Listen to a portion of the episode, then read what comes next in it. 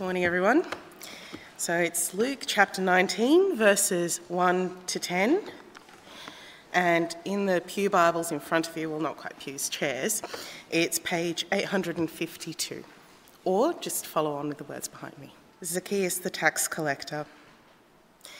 Jesus entered Jericho and was passing through. A man was there by the name of Zacchaeus. He was a chief tax collector and was wealthy. He wanted to see who Jesus was, but because he was short, he could not see over the crowd.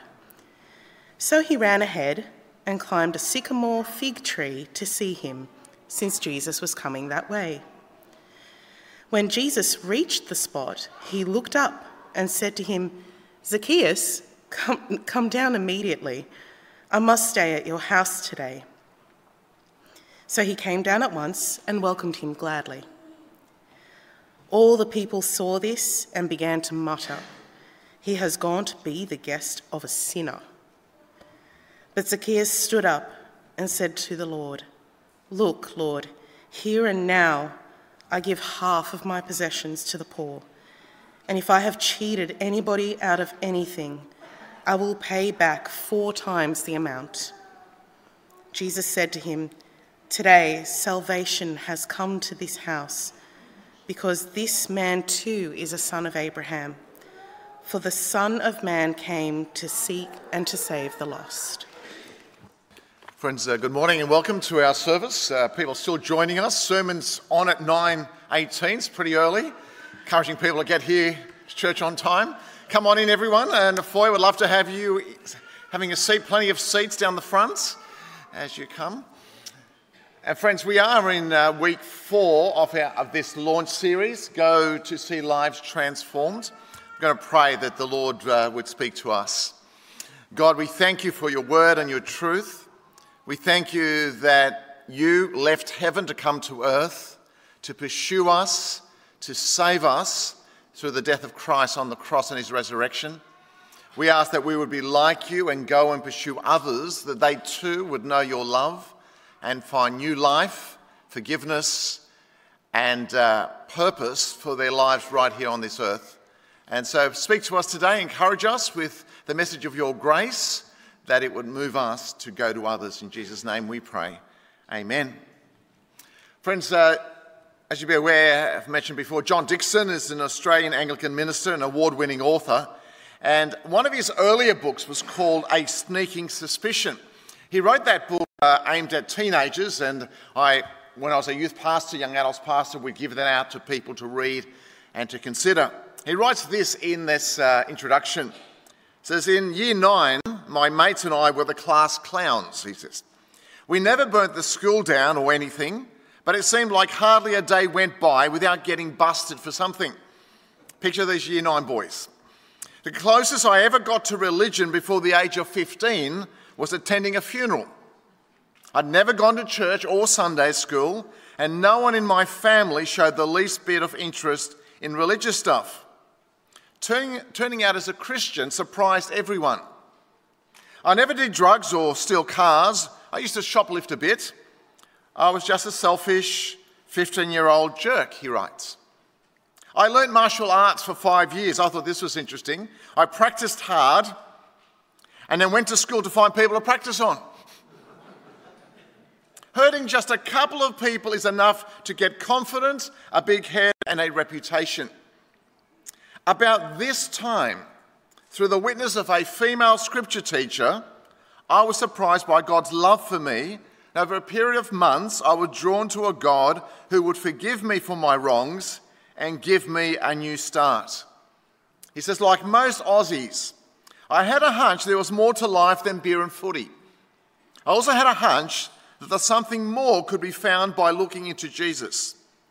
When I decided to go with my hunch, I discovered more than I'd ever bargained for. Isn't that a good news story? Surprised by God's love and God's, God's grace. Friends, for many people, when you explain the gospel to them, if they get it, they're often surprised by God's beauty. Remember a man who came to Christianity Explained some years ago, and he never became a Christian. Six weeks. He said to me at the end of it, I'm not sure I believe it, but there's something beautiful about a message of grace and forgiveness and of a God who loves us deeply. Friends, that is the message we are called to take to the lost. Jesus is full of grace and he comes to seek and to save the lost. Men and women like the rebellious teenager, John Dickson, or the confident chief executive, or the avowed atheist, or the committed family woman, or the moral upright Hindu or Muslim, or our friends and our neighbours. He came to seek and to save the lost. And if we lived in the time of Jesus, we would have been regularly surprised with the people he spent time with. We see as we read the Gospels the outcasts in a society, the immoral, the prostitutes, the liars, the cheats, the sick, the oppressed. Not the popular ones, but they're rejected in society. And in the Gospel of uh, Luke, for example, Jesus commends the love of a, from a former prostitute in chapter 7. You'll uh, deal with that passage in your Bible studies groups this week. In chapter 15, the Pharisees and religious leaders condemn him this man welcomes sinners and eats with them, they say. They were surprised by Jesus' love and association with the worst of society. They didn't understand grace nor Jesus' mission. He came as a friend of all.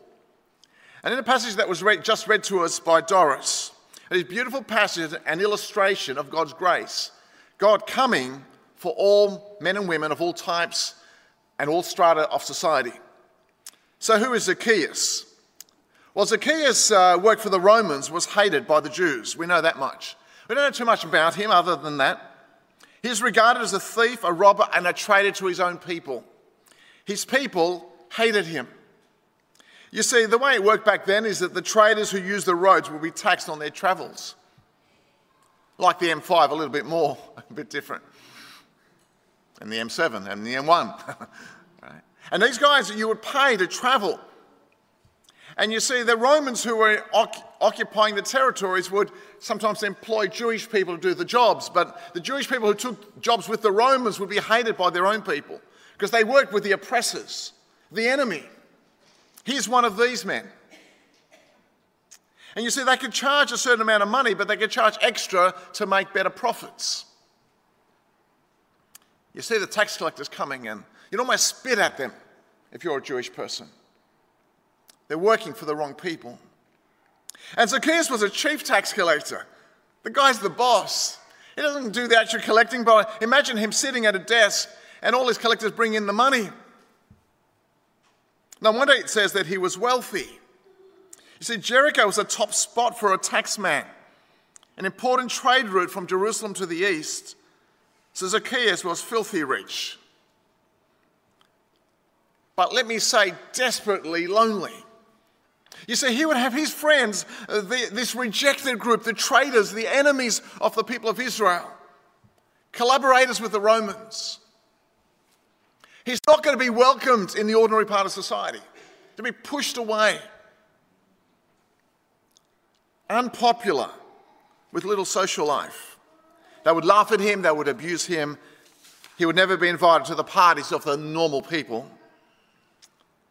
He was selfish, he was evil. He cared about himself. And we're told that Jesus was on his way to Jerusalem where he would be arrested, tried, and crucified for us. Notice that he's on his way to Jerusalem. He doesn't have long until he's arrested and killed. It is the place, the cross, where he will deal with our sin problem, our rebellion, and our spiritual lostness. He was passing through Jericho on the way to Jerusalem, and Zacchaeus heard that Jesus was going that way. He wanted to see who Jesus was. And you have to ask the question Zacchaeus, why do you care about Jesus? Why do you care about Jesus? Maybe he's heard that Jesus has spent time with the rejected, the tax collectors, the prostitutes, the sinners. And maybe he just wants to get a hearing. Maybe he just wants to see what is Jesus saying? What is so radical about Jesus that these weird group of people talk to him and follow him? Why the crowds following Jesus anywhere he goes? He wants to see him. Maybe he's just curious. Famous person goes past. I almost turned up to uh, Taylor Swift sitting outside the stadium just to get the feel, but I never did. Just getting that out, never did. but the sense of curiosity when a famous person comes past. Maybe, though, his conscience is disturbing him. We don't know. We're told he was a short man. I love that. I picture as a Zacchaeus short, beard, bit tubby, short and rich, and they would wear a long tunic from neck to ankles. I always say that if I played Zacchaeus in a movie, I would have Danny DeVito. What do you reckon? Just think Danny DeVito, right? Running up a tree, looking out for Jesus, hiding. Because he'd love to see him. He's short. The crowd are not going to let him in. But he is a resourceful man.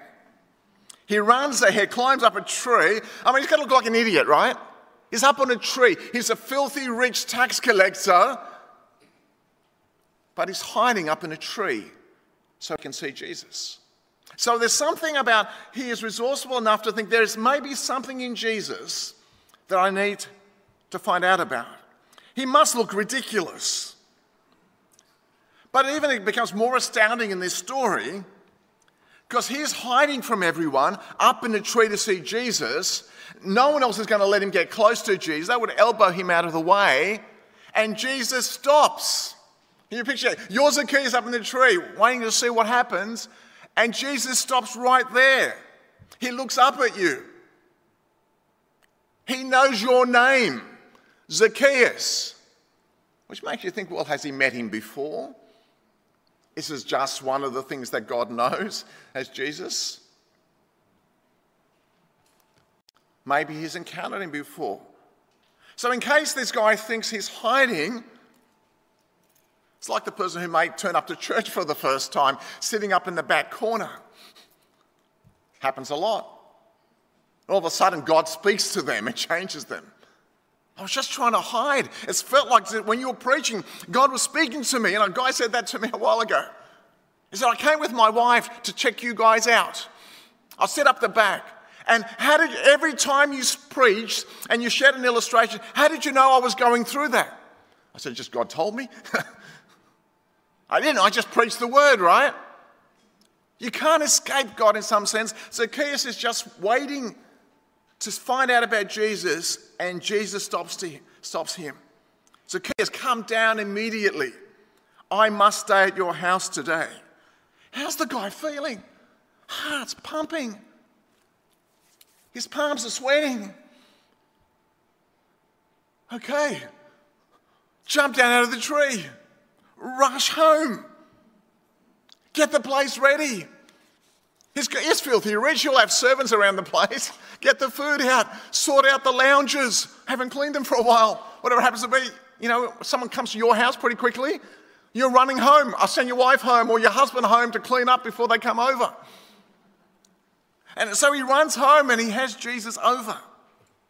He is surprised by God. He's surprised by grace. He's surprised by the favor of God. And friends, we all ought to be surprised by God's grace and God's favor. That God shows an interest in us. That God leaves heaven, comes to earth, and lands up on a human cross for our sins and our failures. God pursues us. God is after us. God shows us grace. Well, what's Jesus doing when he goes to his home? Well, he goes to someone who has needs. We notice in sharing the gospel, he is eating with people. He's having conversations around a meal. He engages with people. He goes to a house. He goes to a pub barbecue. He goes to a pub with your, with your mates after work. He goes to a bowling green. He goes to a craft table. He goes to the playtime room. He goes, you see, to where people are at. And we're called to go as a friend of all. And as Jesus went and took, accepted the invitations and well, he invited himself over, didn't he? Careful how you do that. People may not be that happy in the 21st century if you invite yourself over. But he's in the place where you can have conversations about truth. God knows us and takes the initiative in salvation. I think so important. God knew me before the creation of the world and brought my family to Australia so I would hear the gospel. God knew me before the creation of the world and brought me to Australia and sent a young, committed Christian man to teach me the Bible in a local primary school. God pursued me. It's grace. I don't deserve it. I never expected it. God surprised me with his grace. Pastor Liambo, if you didn't know, was an atheist when he first came to Australia to do his PhD studies at the University of Sydney. His wife got converted first through some English classes at Ashfield Presbyterian. Then he said, I didn't believe any of it myself, went back, and then soon afterwards he too was converted. He said, I didn't understand anything. It all sounded like nonsense to me, this Christian stuff, where he came from. We didn't believe any of those things. And all of a sudden, God broke into his life, sent him back to, to lecture in a university in China, and then started doing evangelism along the side till the police didn't like that and they arrested him and put him into prison for a few months. They couldn't work out what to charge him with, and finally, by the grace of God, released him, came to Australia, went to Bible college, trained to be a pastor. Surprised by God's grace.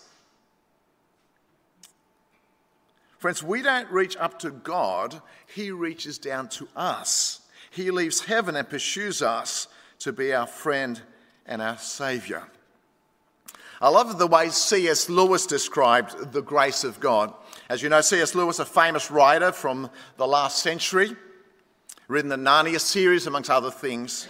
And he says this, and he's in Oxford University, in Magdalen College, or Magdalen College, and he didn't want to be a Christian. And he says this Picture me alone in my room night after night, feeling whenever my mind lifted even for a second from my work, the steady, unrelenting approach of Him who I so earnestly desired not to meet. That which I so earnestly feared had at last come upon me. In a Trinity term of 1929, I gave in and admitted that God was God and knelt and prayed. Perhaps that night, the most dejected and reluctant convert in all England.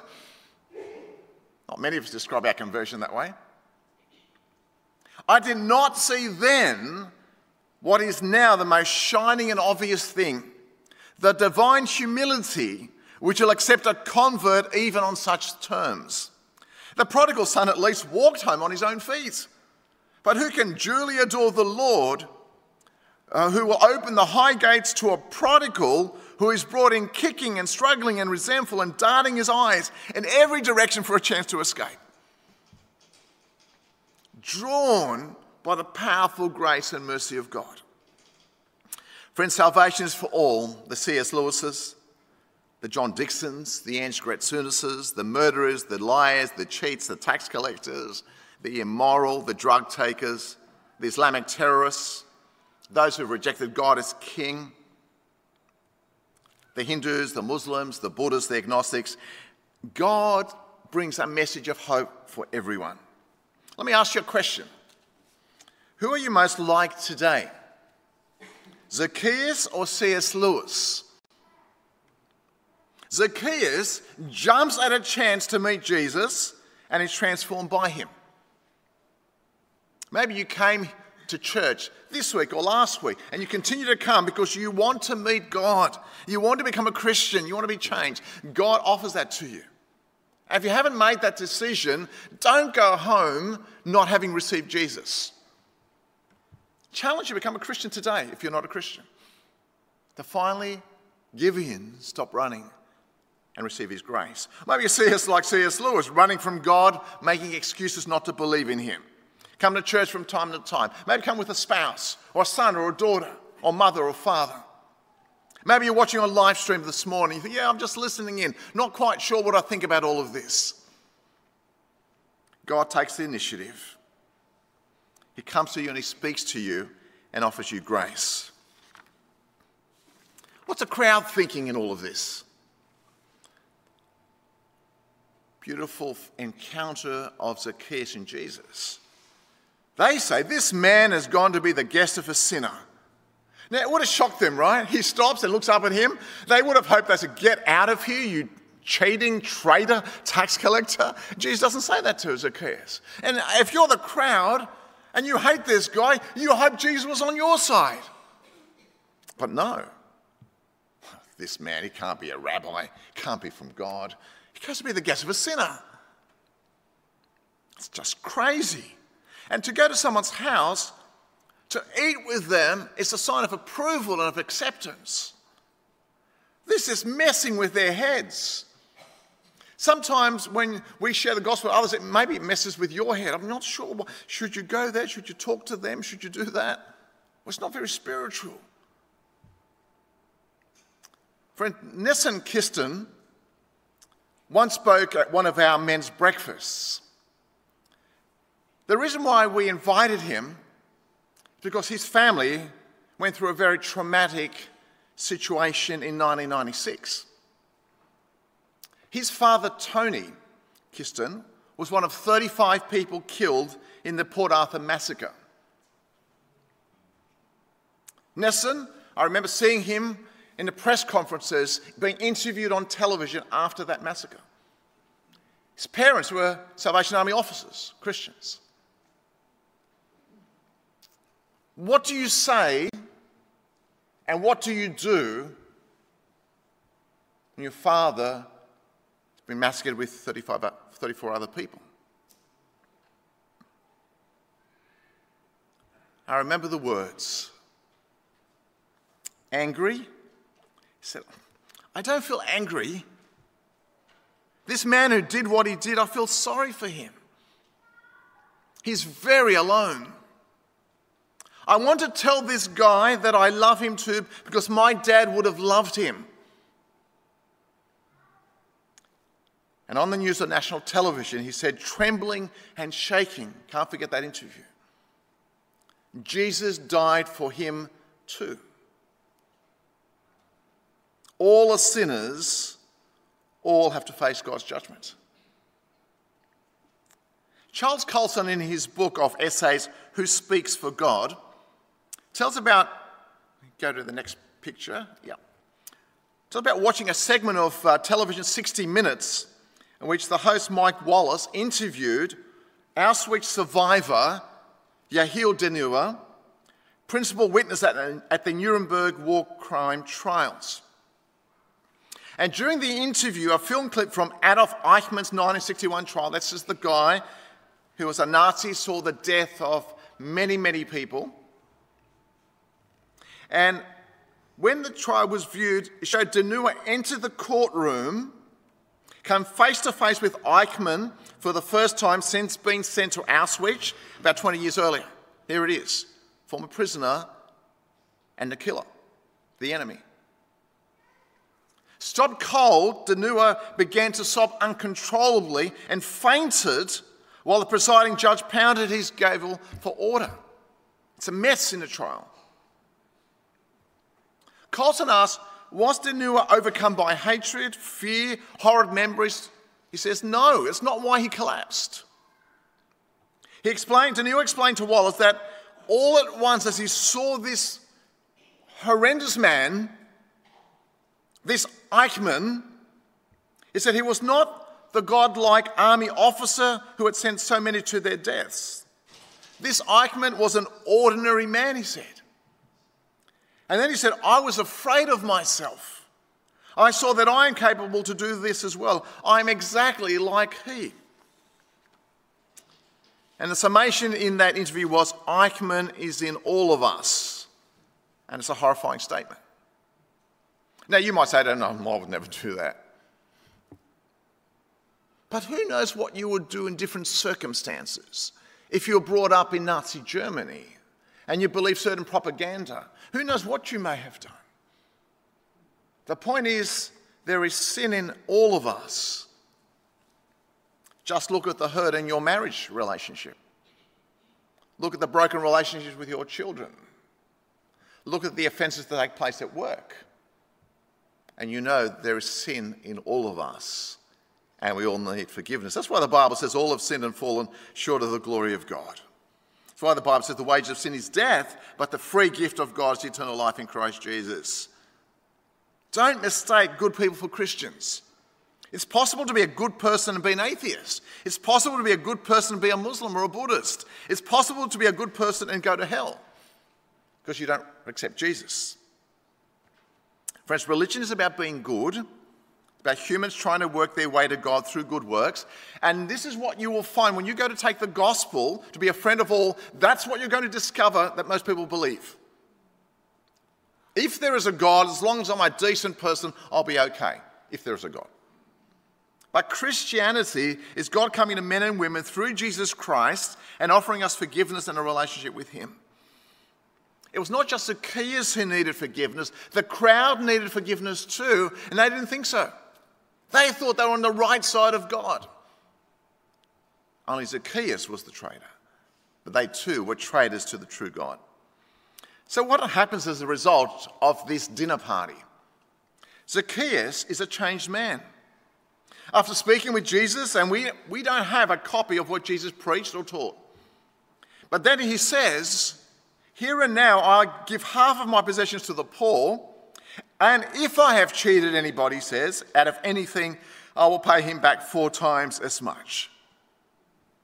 He will make restitution if he has done the wrong thing. And that is normally a sign you're now right with God and you want to make restitution. You, you want to be different. You want to be changed. Now, did Jesus preach about the kingdom of God? Probably. Did he preach the importance of repentance? Probably. Did he preach the, uh, the importance of faith? Probably, because that's what he does right throughout the gospel. And he's in a group of people, he's speaking about the kingdom of God is at hand. Zacchaeus has realized he hasn't been living rightly. He responds to Jesus' invitation we know that because Jesus says salvation has come to this house today. This man is also a descendant of Abraham.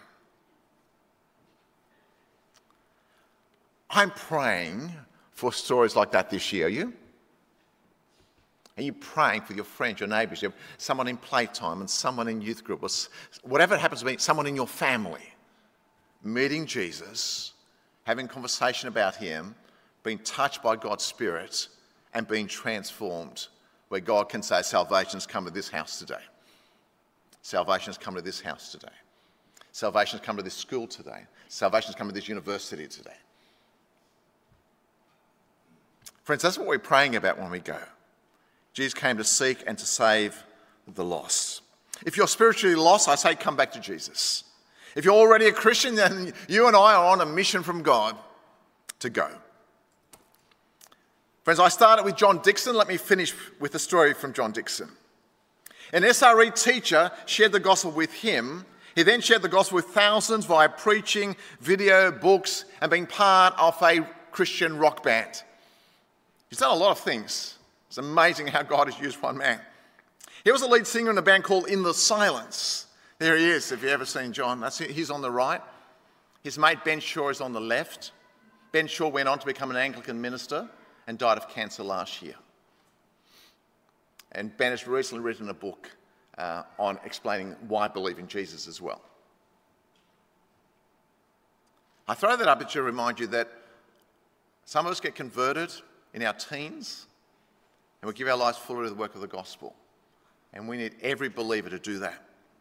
But while they were in the silence, they were uh, traveling to prisons, schools, universities, and one day he said, where they sang in a women's prison in South Australia. So after the concert, we had some supper with some of the inmates, talking about their lives, talking about Jesus. Broken women, terrible backgrounds, ended up in a, in a prison.